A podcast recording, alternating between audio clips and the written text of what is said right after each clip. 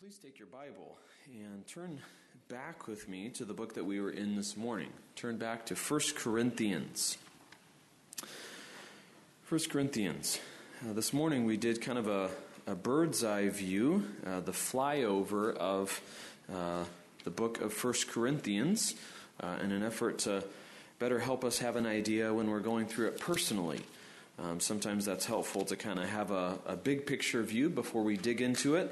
And so that was the goal this morning, and uh, really had the goal of having the big picture roadmap, but also the big picture takeaway in terms of the overall theme of the book. What are the what are the things that Paul kind of repeats and keeps on coming back to throughout the book?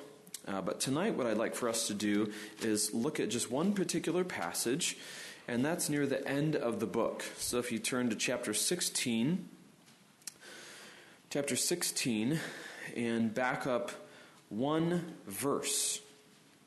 Back up one verse. Uh, tonight we're going to take our time and look at just this one verse, uh, look at it in its context, and uh, seek to better understand it and uh, seek to apply it. Uh, the theme of this particular verse, you could say, is the idea of what you're doing not being in vain. Not in vain. Let's read it together. 1 Corinthians 15 and verse 58. Therefore, my beloved brothers, be steadfast, immovable, always abounding in the work of the Lord, knowing that in the Lord your labor is not in vain. Many Christians, I would say, are probably familiar with this verse. Maybe there's a, a special background and it's, in its artwork or it's a painting uh, worthy of putting on your wall. And I, and I would say it's certainly in that category. We're familiar with this verse, and it's often given to, to encourage someone, right? Doesn't it have an encouraging tone to it? To keep up in difficult times. And with quoting the verse, it's, to, it's typical, though, to include, uh, to, to quote it right after the word brothers.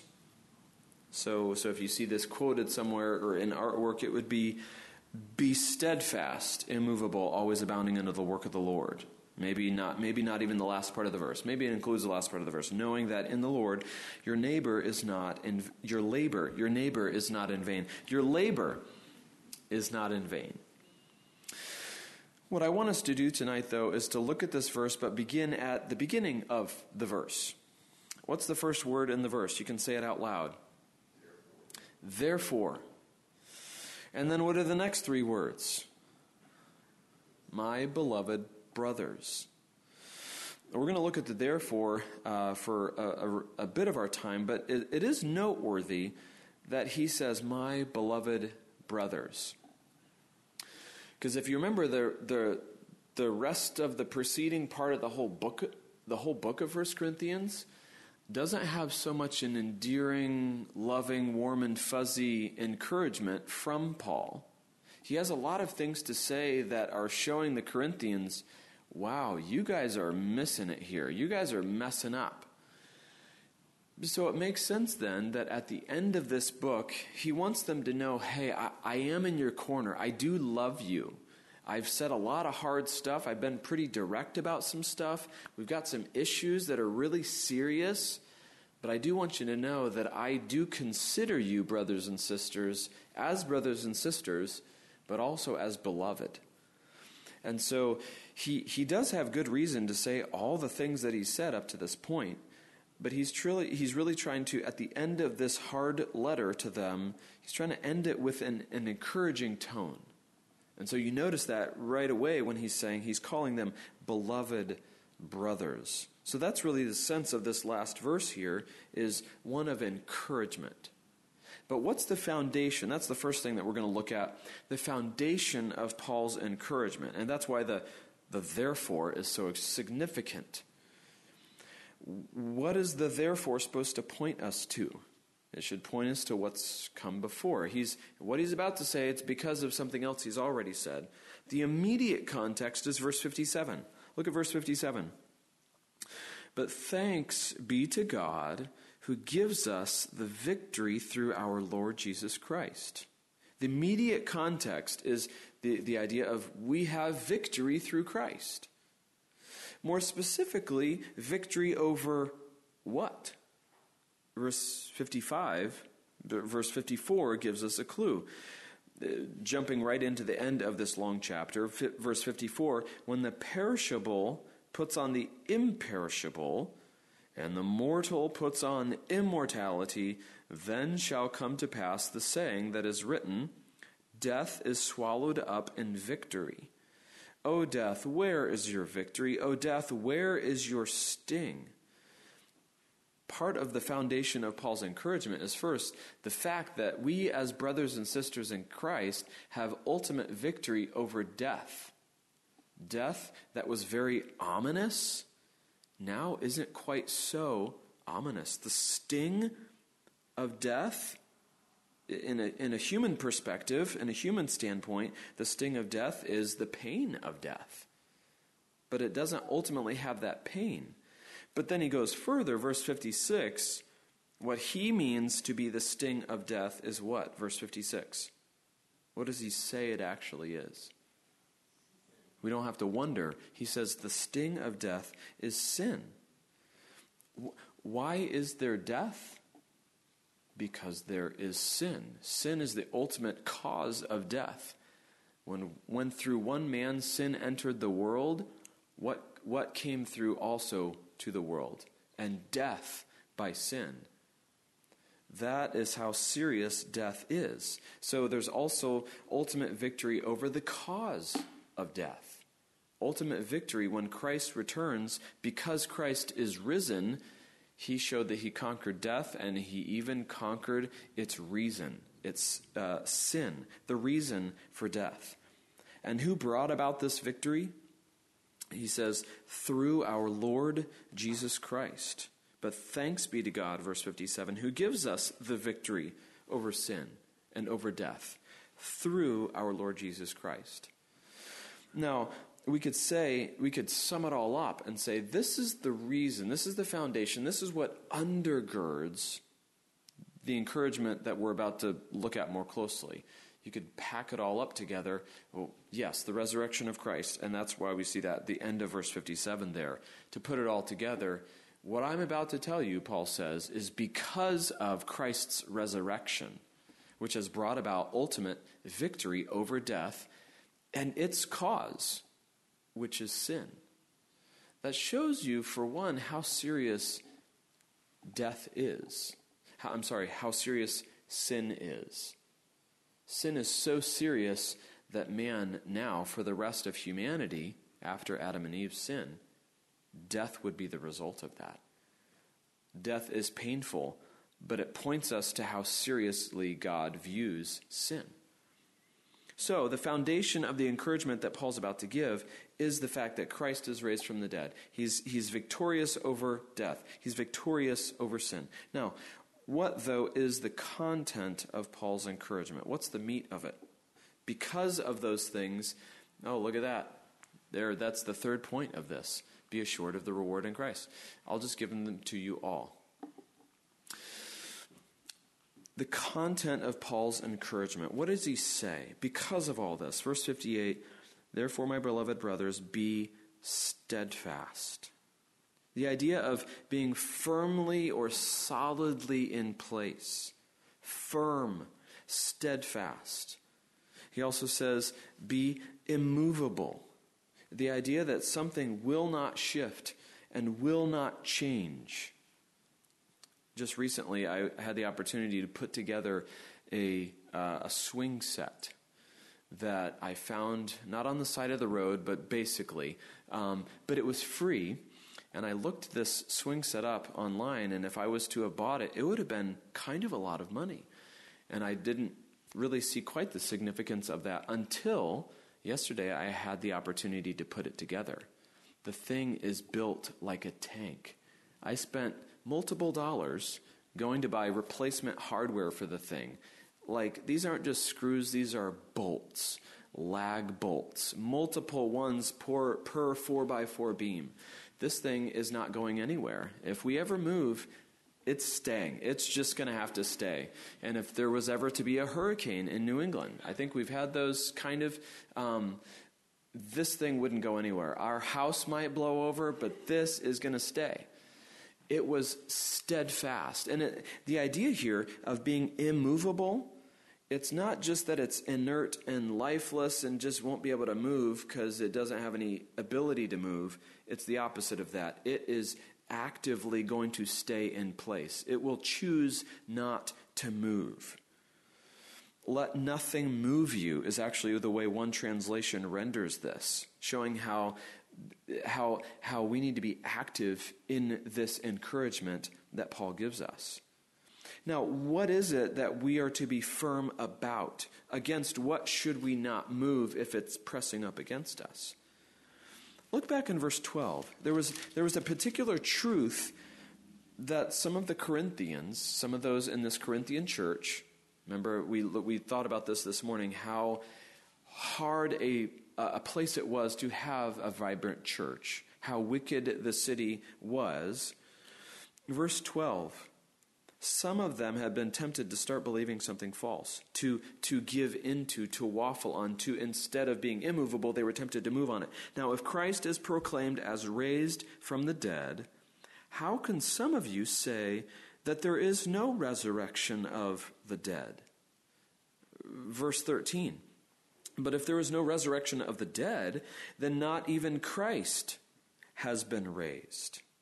This is really serious that some of you Corinthians here in this church are actually thinking this.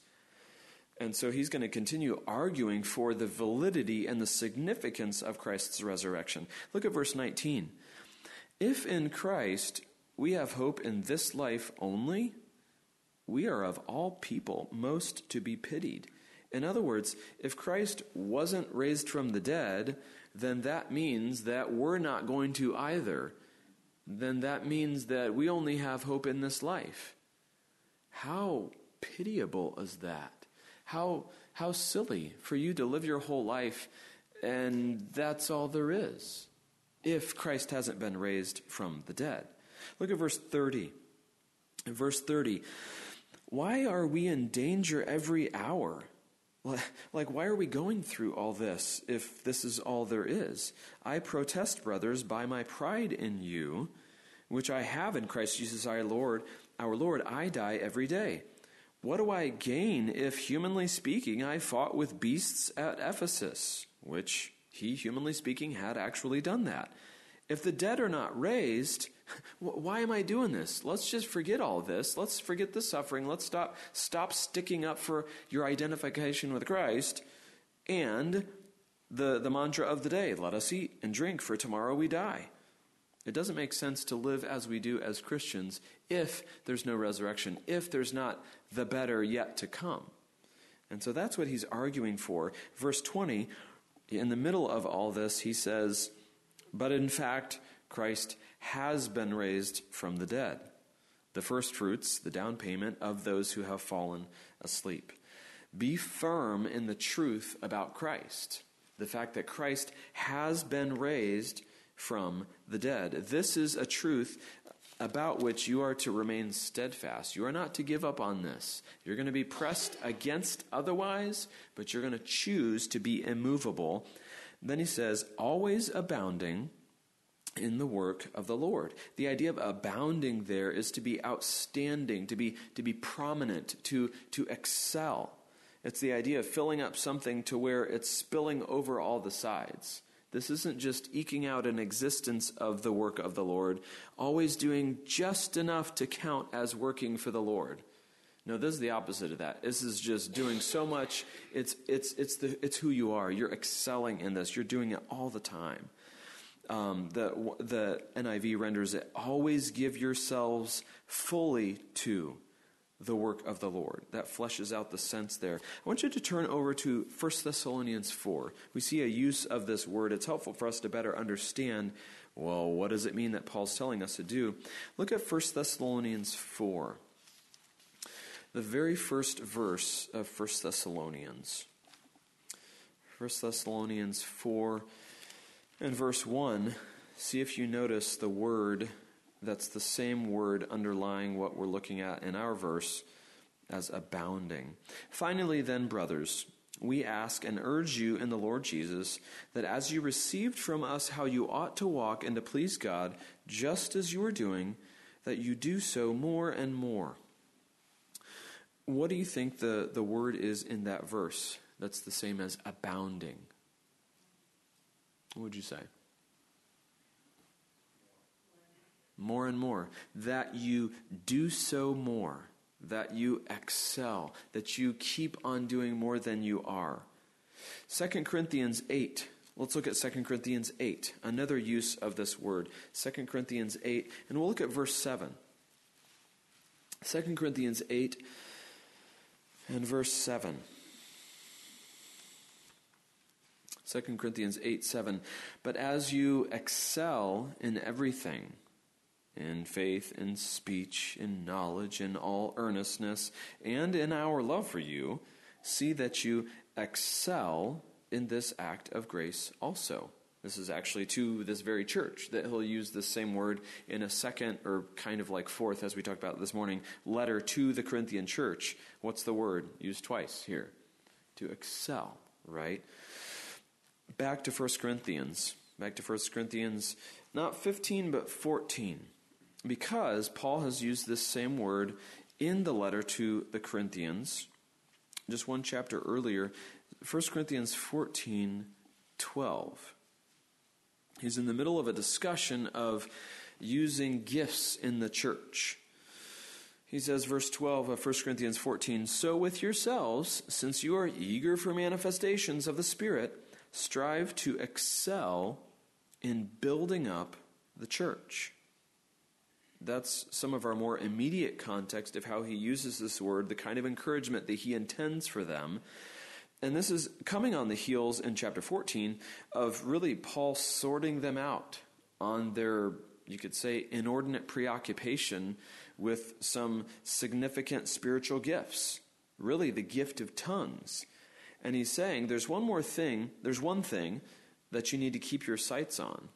And, and in fact, the gift of tongues is kind of distracting you from the big picture, the more significant thing. And the thing that you need to excel in is building up the church. We could call it edification. And so that really gives us pretty good idea of what Paul has in mind here in chapter 15 and verse 58 the idea what are you to what what is the work of the lord that you are to be abounding in to be excelling in that he has talked about even in chapter 14 it's the idea of building up the believers. This work of the lord we get an idea there even in the last part of the verse. Always abounding in the work of the lord knowing that in the lord your another word for work you might say is labor this is hard work. The idea of engaging in something that's burdensome. Sometimes doing the next right thing in your church life in terms of serving, serving others, doing something around the church. You know what? It's probably honest to say, yeah, that was burdensome to me. That was that was inconvenient for me this weekend to do that thing.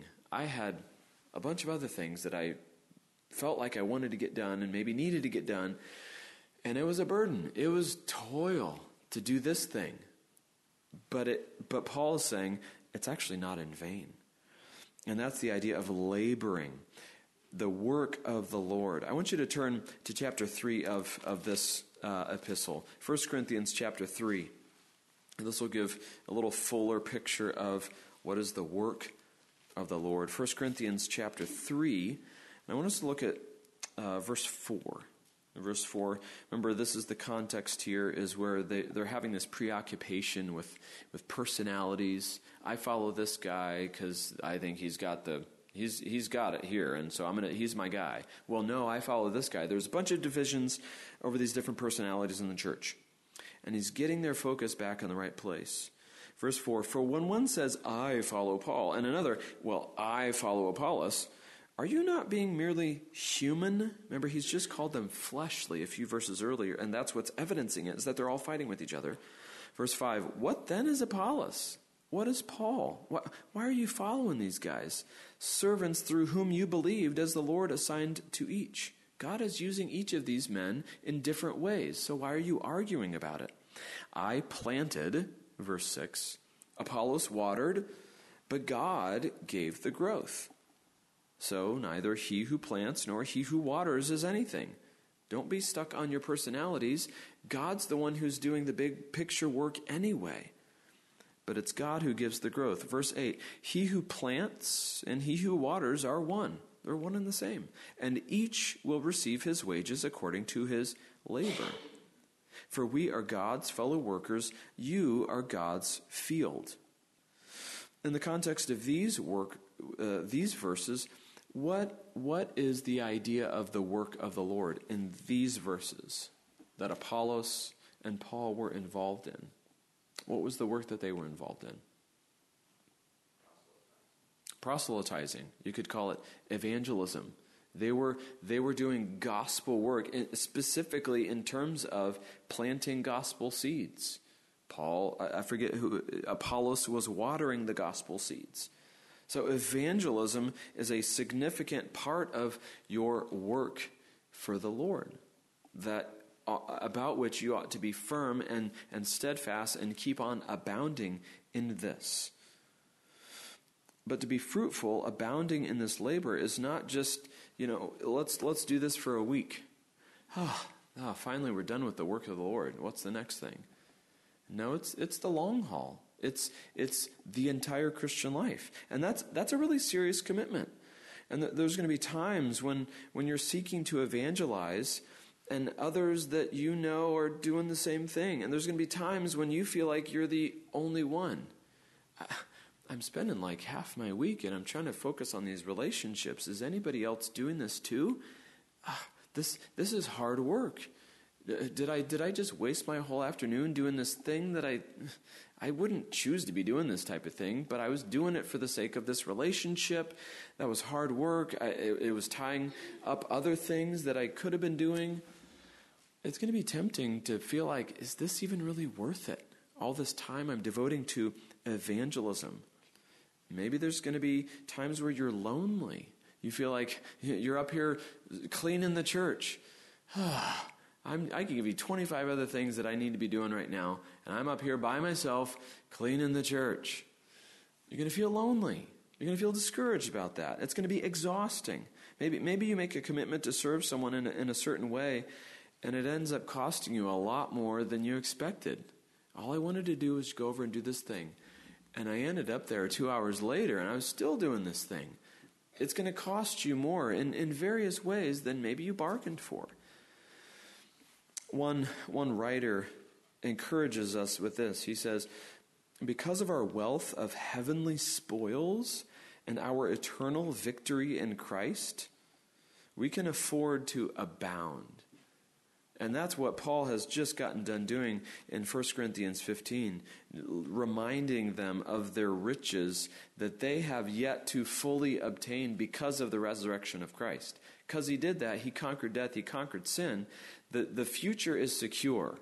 I'll have the rest of eternity to reap the rewards of my comparably little sowing that I've done in terms of money, in terms of time, in terms of energy, in terms of inconvenience. And so that's why it's right for us to think of the reward of the work in Christ. Here, uh, back in chapter 3, each will receive his wages according to his labor. The labor of evangelism and edification, in some ways, is less tangible. Sometimes that's why it's harder. It's less tangible because we, we give ourselves to it and we don't have the immediate result right? When you work a certain number of hours, if you have an hourly wage, you're going to receive payment. You have dollars to show for those hours. Um, you, you sell so many products. Look, I can count the number of products that I have sold. There's a, there's a level of fulfillment that comes, that should come, when you actually do the things. Maybe you have a certain number of things on your to do list. I can look at my to do list and I can say, look at the things that I accomplished today, my little projects, my tasks, the things that I wanted to get done. You set out to clean the house, and after a while, or after a long while, it's done. And you can see, I did this thing, and there's the result. Um, you mow the lawn, And after an hour or two or seven, however long it takes you, you can see, I have a completed work. But the return of the work of the Lord sometimes is not so cut and dry and so immediate. So, so the work of, of looking for something tangible, sometimes it's hard to see the, the, benefit, the immediate benefit of that. The time that it took to, to talk to your child about their behavior, the time that it took to, to discipline them faithfully the last three days didn't necessarily bear its fruit like immediately. Sometimes the, the fruit of those little conversations and those little inconvenient times where you're trying to disciple your child, the fruit of that sometimes is years in the making and years eventually in the seeing, the fruit of that showing up. The time that you took to be an encouragement and try to always be there for that other brother, that other sister, doesn't necessarily come right back to you in terms of immediate benefit. That person that you've been praying for, the person that you've been witnessing to, didn't embrace Christ like immediately the first time you shared the gospel with them. That might have been weeks and years, and maybe it hasn't even happened yet. But that's why Paul gives us the encouragement that he does. It's going to be necessary to be steadfast, immovable, and always abounding in the work of the Lord. I've got to be reminded that this is not in vain because the nature of the work sometimes feels like you're not getting a return on it. And that's why Paul gives us this encouragement. We, we, we need a reminder of reality. Your work for Christ's sake is not for naught. What's encouraging to me is even just your faithfulness in being here, right? There's kind of fewer people than there were here this morning, right? But you made, for whatever reason, a priority of gathering with God's people. That's God's grace in you. That is encouraging. Thank you for your faithfulness, Paul would say. Paul would say, Your, your labor is not in vain. Maybe it, you're like, well, that's just what I do on Sunday nights. Well, good for you. That's a good habit to get into. Thank you for your faithfulness, Paul would say. There, you're, you're in the right place when you're being faithful in the little things. If, if you're a sixth grader, think about this. Maybe you know some other third graders or other fourth graders that are in your life. That little conversation of encouragement that you had with them, that, that spending some time playing with them instead of the more significant people or the more fun people, that is not in vain. If you're doing that because you love Christ, that is something that God sees. The small things are important to be faithful in. Maybe you're an 11th grader. I, I haven't thought of particular people, so if you're like, I'm in 11th grade, he's talking about me. That's not the case. Um, but, but the time that you would take to say, you know what, I'm going to go talk with this adult in the church, I'm going to see how they're doing, that is something that God sees. That is not in vain. Keep abounding in focusing on others. Keep abounding in the little things that you don't think necessarily are big returns on investment, but they are if God's keeping track. And He is. Adult, maybe there's hard people. Maybe there's even someone in our church that dis- has disappointed you. Be encouraged. You are in the majority you're in a normal church if there are people in your church that sometimes disappoint you. Welcome to the club. Welcome to humanity in God's church because we're made up of a bunch of sinners that don't get it right every time and we don't do the right thing every time. But you're being faithful in those little things and seeking to encourage your brothers and sisters in Christ, even if it never comes back to you from them. God sees that and Paul is wanting to encourage them. Anyone, all of us, that time, that money, that skill that you have, that word of encouragement, maybe that hard word of exhortation, your labor in the work of the Lord is not in vain. When you're tempted to give up and, and doubt that our love, our labor of love for Christ's sake is worth it, is it, is all this energy and time that I'm putting into this, is it really worth it? I just want to throw in the towel. Can I just have some me time for once? When you're tempted to doubt that your work for Christ's sake is worth it, look to Christ. Look at the reality of the resurrection. That's what Paul's basis for this encouragement was. The resurrection was, was real. Christ's victory over death, Christ's victory over sin is real. Christ really did conquer death and sin. Death and sin for the believer is not the final say. I like how Wayne began our call to worship this morning. Big picture looking beyond this life. That was the way Abraham lived. That's the way Hebrews really ends on in its encouragement at the end of the book of Hebrews. All of these people, in a sense, don't be like them, be like Jesus, but kind of be like them because how did they live? They lived as if they were going to get something that never in this earthly life they got. They lived as if these things were true. They were they had endurance the way Christ had endurance, who for the joy that was set before him, he knew what was true and he saw through to the joy that was before him. Because of that, he endured the cross. Because of the resurrection, I can know for certain that death is not the final say. Death is just a stop along the way to what real reality will one day begin. Sin is not the final say in your life. Yes, you struggle with it right now. Yes, death is hard right now, but it's not the end. It's just a it's just a stop along the way. And because the resurrection is true, we can base our lives on that. I can be firm in that truth, and I can be fruitful because of that truth. So I want to, in the words of Paul, encourage you to be steadfast, to be immovable, always abounding in the big and all the tiny little small works of the Lord. Knowing, believe, believe what sometimes you can't feel, believe what you can't sometimes see, that it is not in vain. Remember the theme of 1 Corinthians that we uh, arrived at this morning? A church that is being unified and purified results in God being glorified.